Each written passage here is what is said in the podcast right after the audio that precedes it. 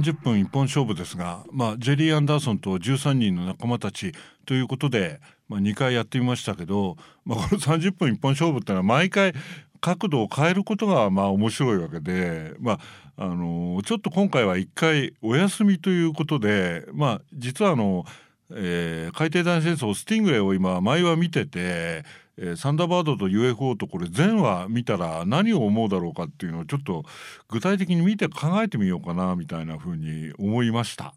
えー、あとね例えばジェリー・アンダーソンってまあある年代まではあゲイリー・アンダーソンって僕たちは呼んでたのね、えー、東北新社が出していた資料がそうだったし、えー、サンダーバードの映画のパンフレットにもゲリー・アンダーソンってなってたからああそういうんだと思って僕たちは徳間のあのロマンアルバムでね SV の元になる、えー、僕が24歳の時に編集した徳木吉春さんとやった本だけどそれで、まあ、ゲリー・アンダーソンってやっててで実はあの談話室親方にもゲストで来てくれたえー、ニュータイプの初代編集長の、まあ、テレビジョン編集部にいた佐藤良悦さんがニュータイプを立ち上げた後に、えー、地球防衛軍テラホークスが、えー、放送が始まってそのイギリスに取材に行こうと。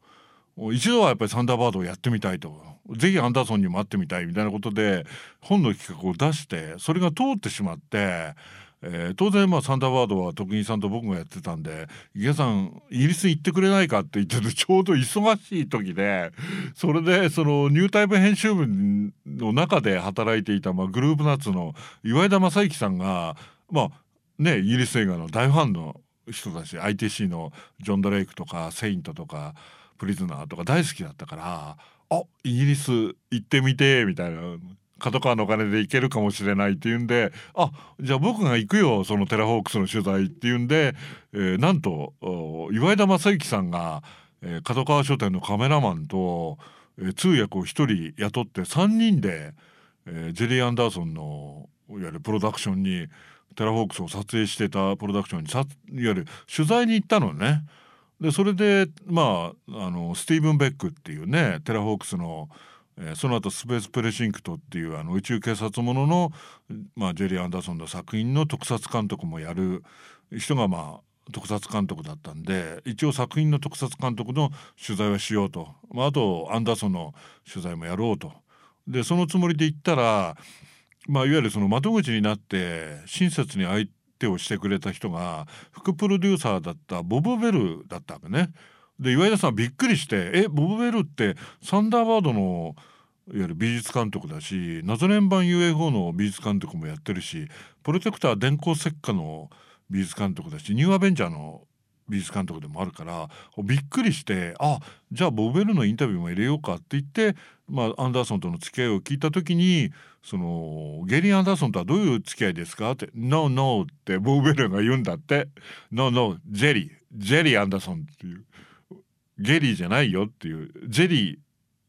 ジェリー・アンダーソンって言うんだよっていう。え？って岩田さんはびっくりして。え？でも日本だとゲイリーって呼んでますけどって。あそれは字面で読んじゃったんだねって。ジェリーだよ彼は。ってそれでびっくりして。それでまああのレジナルド・ヒルっていうねいわゆるサンダーバードとかスティングレイの副プロデューサーだった元美術館のボブ・ベルの師匠だけど、えー、でレッグヒルって、まあ、僕たちはレッグヒル REG って言ってたからレッグなのかなと思ってレッグヒルって言ったら「ノーノーレジレジヒル」レジナルドの略だからレジっていうのが愛称で愛称がレジヒルっていうふうに、ま、周りがみんな思うんだからいつまにかそのが通称になってしまって大で岩田さんはもう帰ったら池田さんに教えてあげようってそれでイギリスから帰ってきて「池田さん池田さん」ってボーベリーに聞いたよっていう「ジェリー・アンダーソンなんだって」っていう本人もそう言ってたよっていう。か「えあれジェリーって読むのあれで」みたいな。それでちょうど徳間書店から出た ITC メガ SF メガグラフィティっていうあのちょっとこう厚い紙で作ったオールカラー64ページぐらいのスーパーカーからテラホークスまでのメカニックだけを集めた、まあ、ちょっと変わった本だったんだけど、えー、それの時に初めて実は僕らが間違ってましたと。あのご本人に聞いたらジェリーでしたっていうので、えー、それ以降あの特進者にもねそういうことだからもうゲリーはやめてくださいってお願いして、まあ、若干残っちゃったんだけど、まあ、ジェリー・アンダーソンになったってあやっぱり外国の人の名前はっぱ本人に聞かんと分からんなみたいな、まあ、そういうのもあるんだけどまあそのジェリー・アンダーソンの話はねあれとして、えー、実はあのこの2013年の正月、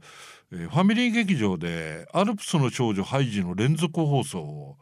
やってて、まあ、ハイビジョンマスターかなんかかなそれで「へえ」とか思ってこうちょうど見たら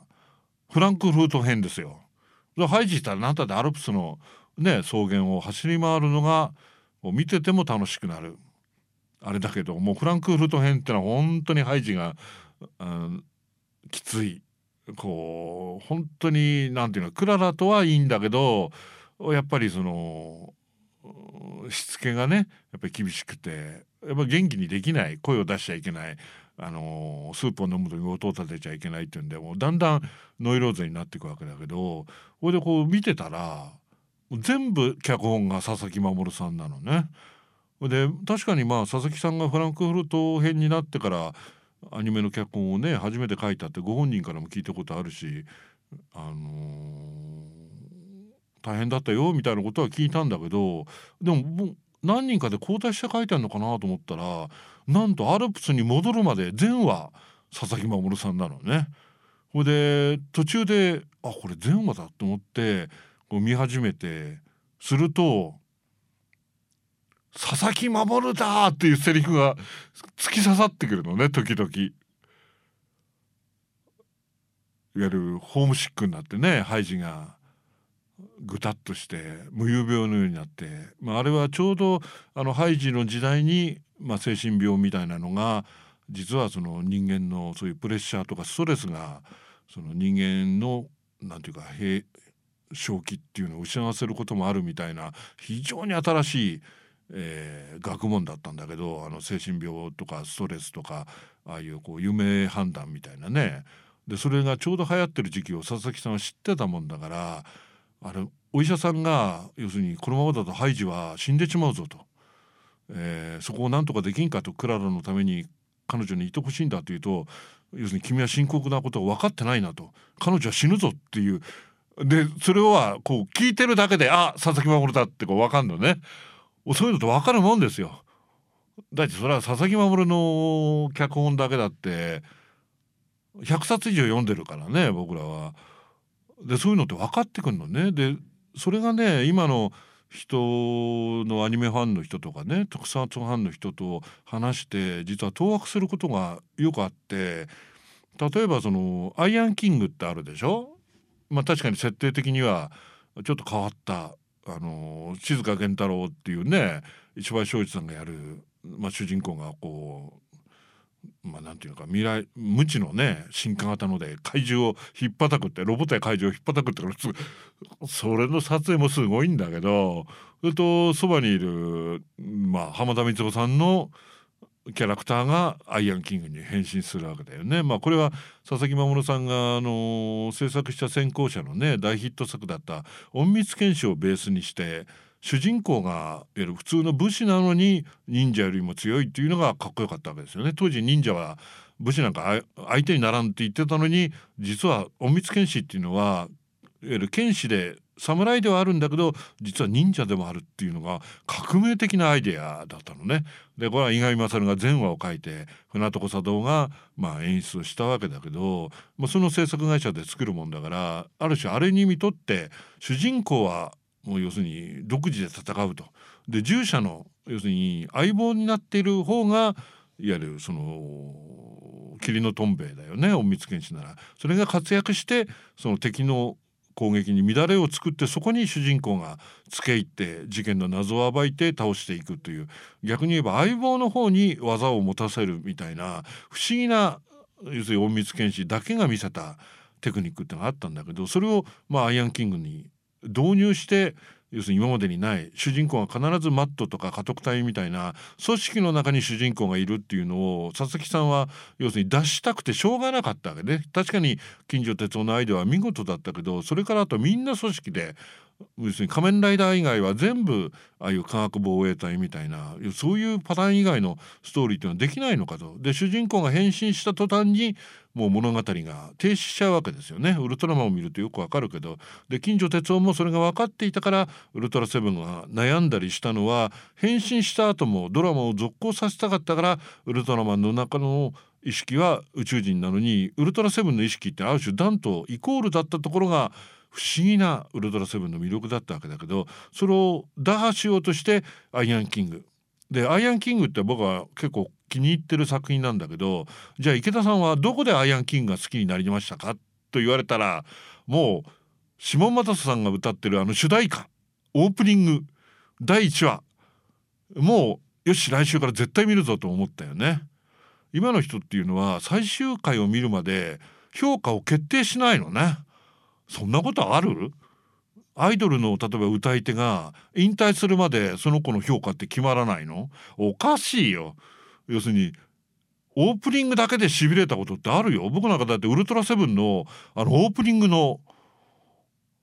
あのパンパンパンパンパンパンパンパパンって前奏がなんてかっこいいんだと思ったよね。うっそって言ったらタイトルが出てなんかこう回転がいじってあるような不思議なソラリゼーションのタイトルでしかも地球防衛軍のマークの上に監修円谷英二かっこいいなんてかっこええのみたいな。ねウルトラマンで怪獣のシルエットっていうのもまあこんなもんかなと思ってたけど今度はメカですよ。メカニックで来んのかってもうちょうどねサンダーバードで僕たちはメカに夢中になってる頃だからもう少年マガジンでメカの写真は見てたけどその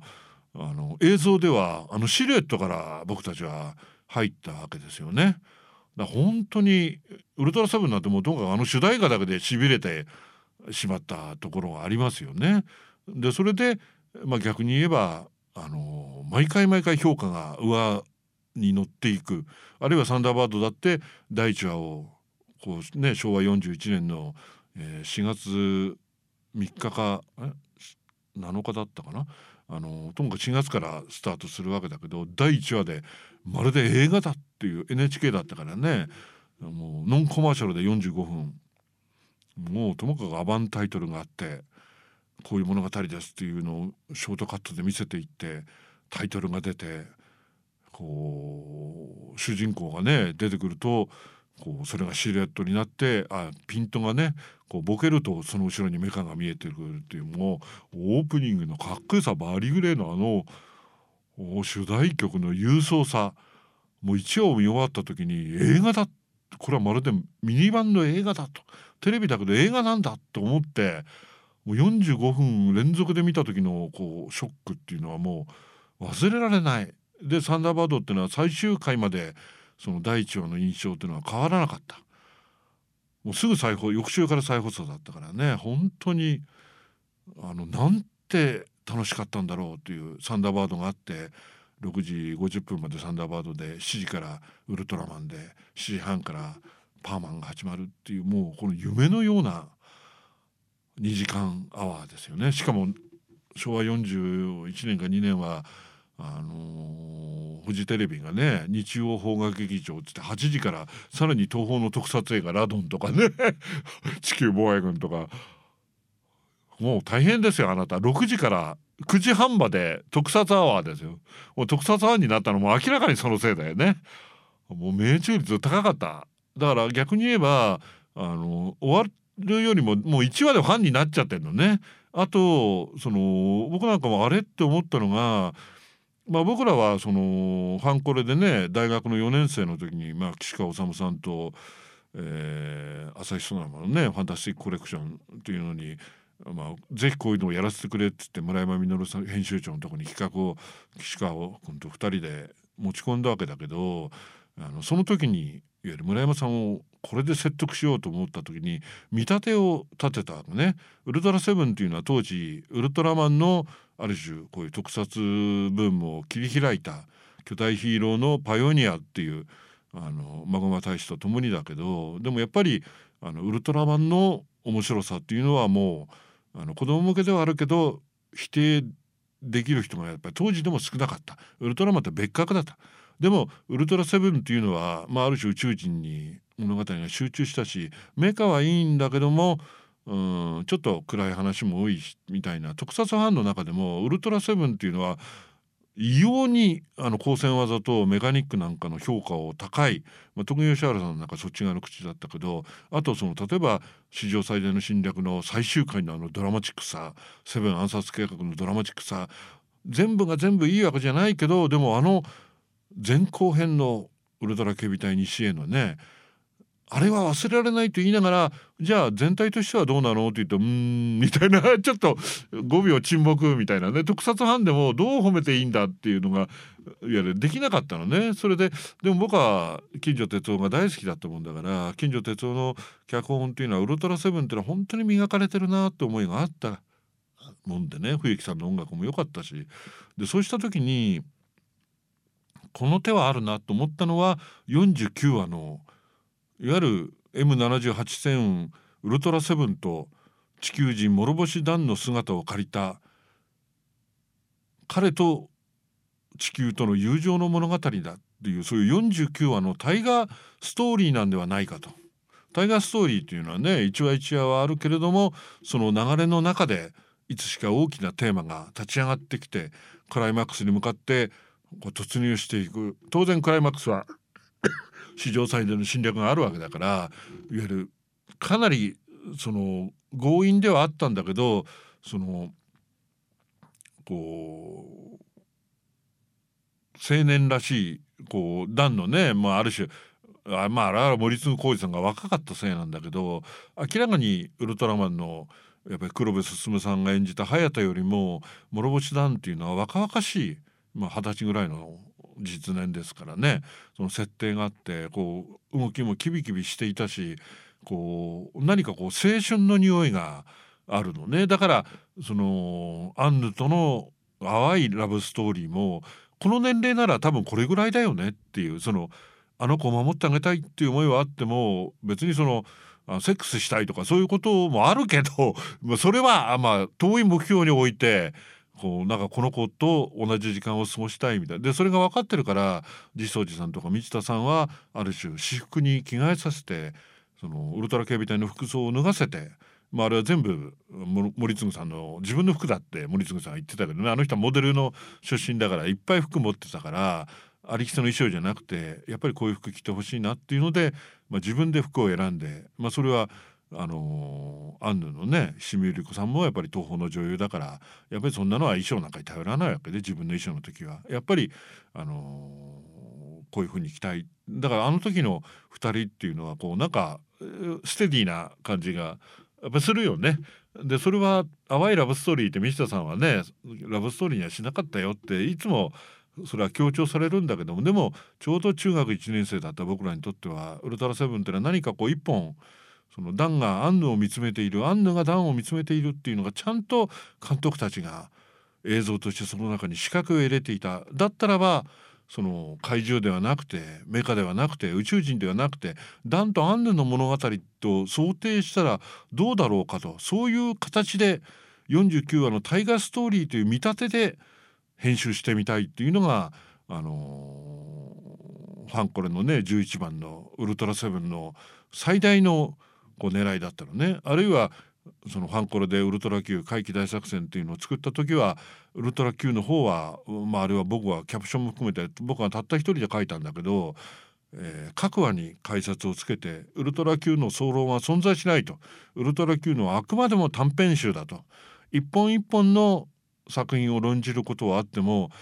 ウルトラ Q 総論っていうのはおかしいんじゃないかとそういうものは。あの全て作品を論じた上でウルトラ Q とはっていうのはいいんだけど一話一話をしっかり論じようよっていうのがあのー、僕のある種ウルトラ Q のあの時の見立てだったわけね。あるいは怪奇大作戦、まあ、これは岸川治さんが編集したわけだけど岸川さんと話したのはあのー、いわゆるウルトラ Q で SF 怪獣を描いてファンタジーもあり金子の前みたいなね。それでウルトラマンになったらそこに SF ヒーローという巨大ヒーローというウルトラマンという要素が入って科学特捜隊という要素が入ってそのウルトラ級の要素の上に巨大ヒーローという要素が入ると。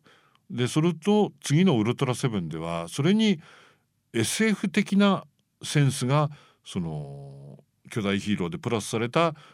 SF 怪獣ファンタジーというプラス巨大ヒーローに SF 性をウルトラセブンというのは入れてそして怪奇大作戦というのはその全てを飲み込んで人間ドラマに帰ってきたと。人間の間のアンバランスゾーンを描く物語になる。そこは怒りと悲しみとこう惨劇とね空前絶後のいわゆる不条理なドラマが展開する全て人間の中で起きる物語を怪奇では設定すると。そこでは怪獣なんか絶対出てこないっていうそのある種円環した9から9万7怪奇大作戦というこの怒涛のその5年間の制作も兼ねればだけどね5年間のいわゆるフィルム制作した円谷プロ TBS 作品というのはこういう構造を持っていたんではないかとそれを3冊の本で特撮班に問うっていうのがあのファンコレの見立てだったのね。でそれはそれをやり終えて、まあ、徳間書店に行って徳井義治さんと SV シリーズの、まあ、サンダーバード謎の円盤 UFO、えー、スペース1999とジェリー・アンダーソンの作品を、まあ、一冊のムック本にして前話の登場人物ストーリーメカニック、えー、メイキング俳優のバイオグラフィーみたいなのを入れた作品世界を一冊のカラーブックにパッキングしていくっていうのが SV シリーズの狙いだったわけだけどその時に徳井義治さんと何度も話し合ったのは今サンダーバード1979年ですね当時は。1979年サンダーバードを見てほしいというのはどこを起点にいわゆるそれを論じていくかいわゆる読者に語りかけるかっていうのはまああのー、人物とねメカニックは、まあ、ある種徳木さんにやっていただいてストーリーと、まあ、総論的なものは僕がやるっていうのが徳木さんと話したことだからいわゆる僕が書かなければいけなかった。で関東に実はサンダーバードというのは21世紀の夢の未来を描くんだけどいわゆるコンピューターの発達によってメカニックとかいわゆる交通システムっていうのが全部オールコントオートコントロールの人間がいないのにコンピューターが走らせる時代が来てしかも原子力と、まあ、ジェットエンジンなんかのね発達によって大型な旅客機大型ないわゆる移動機関モノレールとか大型ないわゆる船舶とかそういうものができて夢の時代を迎えたと。しかしオートコントロールへの過信とその巨大輸送をが当たり前になったことによって20世紀では考えられないようなひとたび事故が起きると空前の被害を生む科学が生み出す被害を呼び込むことになったとそれはもうまさに現代の要するに持っているテーマを広げたテーマだったわけだよね。それを人間の勇気と科学力を使ってでも科学力だけではなくてそれで救助メカで助けに行く国際救助隊の若者たちの勇気によって危機一髪被害者たちの命を助けると科学の暴走を最新科学と人間の勇気と決断が救い出す物語だっていうのを32話をずっと見続けてシナリオを読んで考えて考えて考え抜いて僕が考えたんだよね。イギリスにはこういうサンダーバード論ってのはないんですよ。食玩の箱にも似たようなことが書いてあるけどそれは僕ががそのロバンアルバムの「サンダーバードで」まあ、その後サンダーバードってのはもう本だけだって1 5 6冊付き合ったし雑誌も含めればもう30回以上書いてるけどそこに必ず書くのはそういう物語なんだと。だから今こそ見るべきだと。世の中は「スター・ウォーズ」と言ってる言ってたよね1979年で公開されて。面白かった。でも何のテーマもない。何の現代とのつながりもない。かっこいいだけですよ。いやそれはとても大事。でもどっこいメカニックっていうのはこういうところが重要なんじゃござんせんかっていうのを言いたかったわけだよね。それでましてサンダーバードってのは遠未来。2065年ですよね。100年後っていう設定だったから。当初は2026年っていうアイデアもあったんだけどまあ統一されて本編中制作中には2065年であれ統一されるんだけど遠未来ですよ。100年後の物語ですよ。だからものすごい夢のようなメカニックですよね。サンダーバード2号とかあんな重たいのもの飛ばないよね。よほど推力エンジンが優秀なものをブレインズが開発してるわけですよね。あるいはそのサンダーバード1号だってもうロケットみたいに飛んで V トールで落ちてくるっていうもうハリアーとポラリスまあポラリスっていうかねハリアーとマーキュリーロケットが合体したみたいな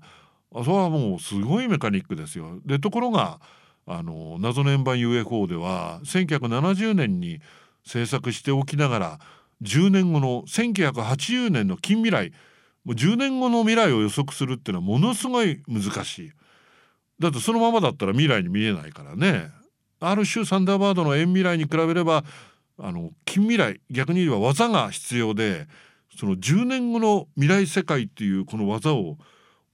またシャドウっていうのは恐ろしいぐらいにこう未来感があるんだよね。サンダーバードなんかよりも未来に見える。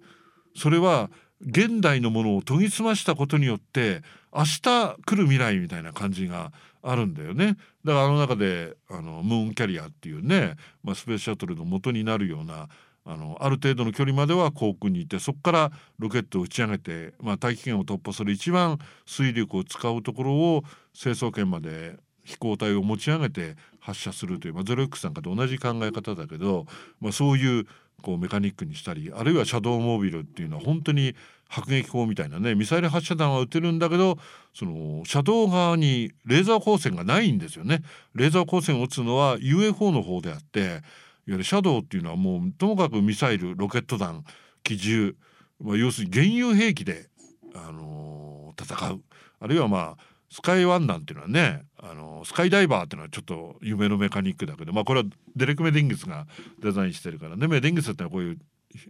未来的なやっぱ現実にはないこう未来だからこそ目撃できる夢のメカニックっていうのはデレク・メディングスの最も得意としたデザインですけれどもそれの技っていうのは逆に言えば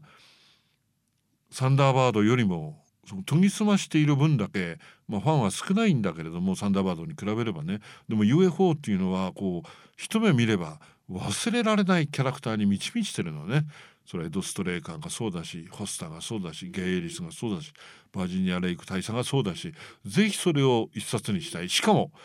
時代設定が1980年だったからこれは意地でも1980年代に出すと。1980年に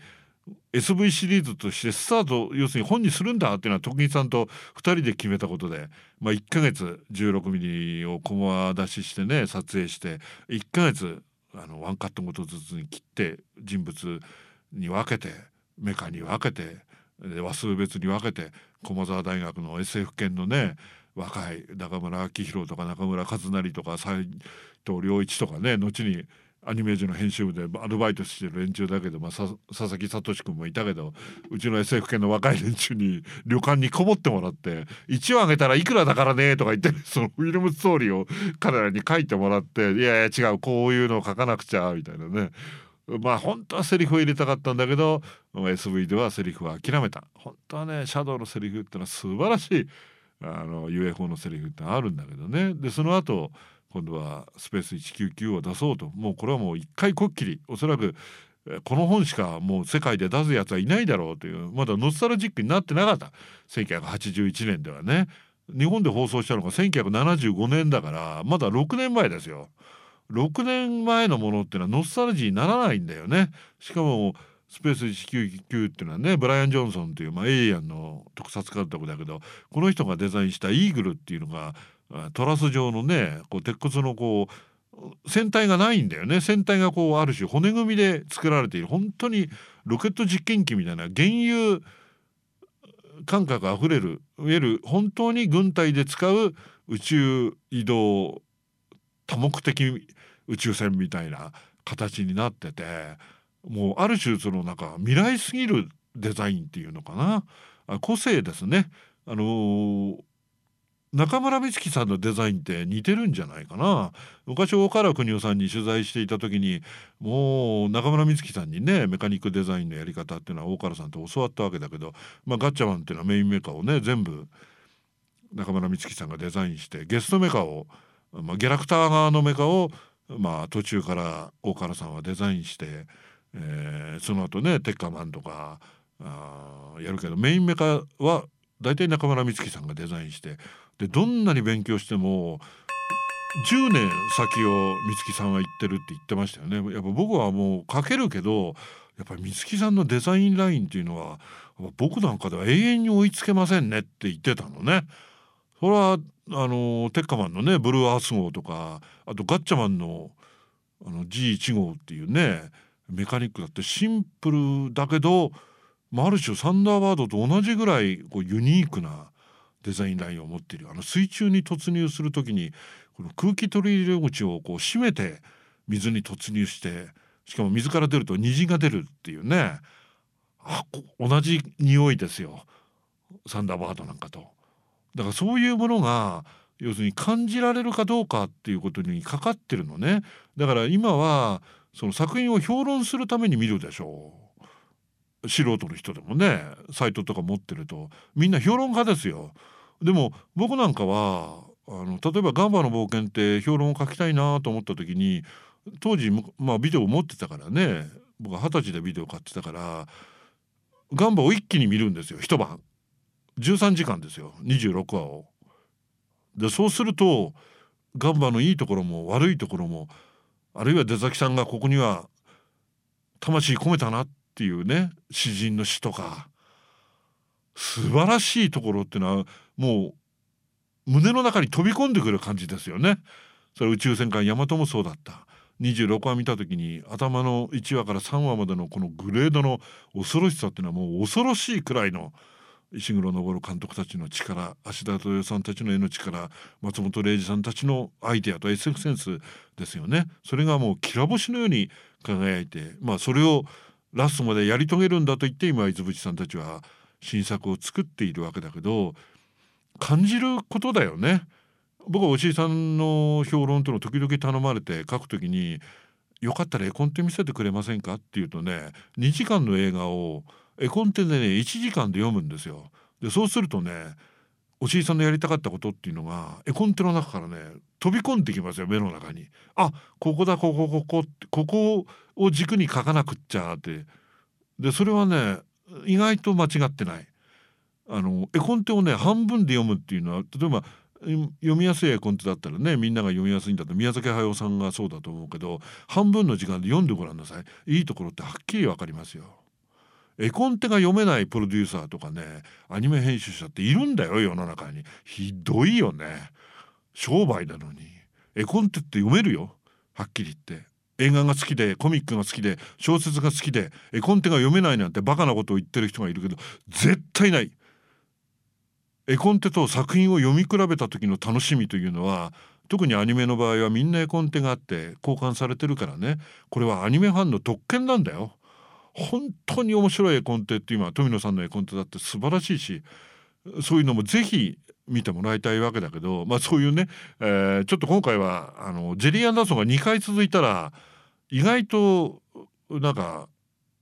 ワンカラーで歴史順に語るってつまらんよね本当の話で。あのジェリー・アンダーソンのメカニックのいいところぐらいで語った方が本当は良かったのかも、まあ、ジェリーはね亡くなってしまったけれども永遠にフィルムの中にジェリーの心は生きててイメージは生きてるんだよね。で逆に日本に入ってないスペースプレシンクトとかラベンダーキャッスルとか CG も使った90年代のドラマっていうのは実は日本は輸入されなかった。はあ、スティーブン・ベッグっていうのは、まあ、テラホークの監督特技監督だけどいわゆるスペースプレシンクトっていう宇宙パトロールものもやってんのね。